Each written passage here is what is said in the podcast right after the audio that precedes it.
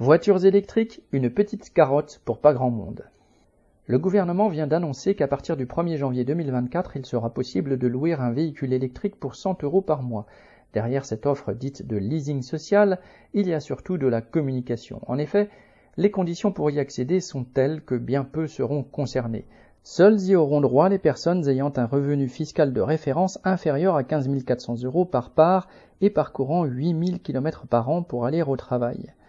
Le gouvernement veut faire croire qu'il fait ainsi un cadeau à ceux qui auront du mal à passer à l'électrique, mais c'est surtout un cadeau aux constructeurs, car alors que les bas salaires et l'inflation mettent de plus en plus de familles la tête sous l'eau, comment financer un véhicule électrique?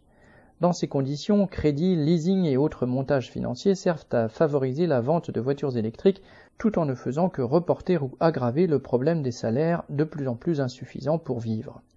Le leasing, favorisé par le gouvernement à 99 ou 100 euros par mois, pourrait sembler un peu plus accessible à certains car il ne réclame pas d'apport initial, mais il faut ajouter l'assurance.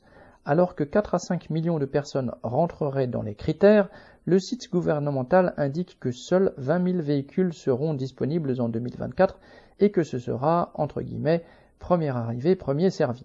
En effet, cette offre va reposer sur la bonne volonté des constructeurs automobiles. Les réservations seront possibles à partir du 1er janvier 2024, mais auprès des différents sites des entreprises, essentiellement Renault et Stellantis. Voilà aussi une occasion de faire de la publicité pour ces groupes capitalistes, avec de l'argent public à l'appui, contre leurs concurrents, notamment les véhicules électriques chinois au prix plus bas. Cette aide représente 13 000 euros par véhicule, bien au-delà du bonus écologique existant. C'est une enveloppe d'argent public estimée à 300 millions d'euros par an qui permettra d'écouler quelques modèles. Les problèmes des familles populaires, sommées de remplacer leur voiture thermique, ne font par contre que commencer. Charles Legoda.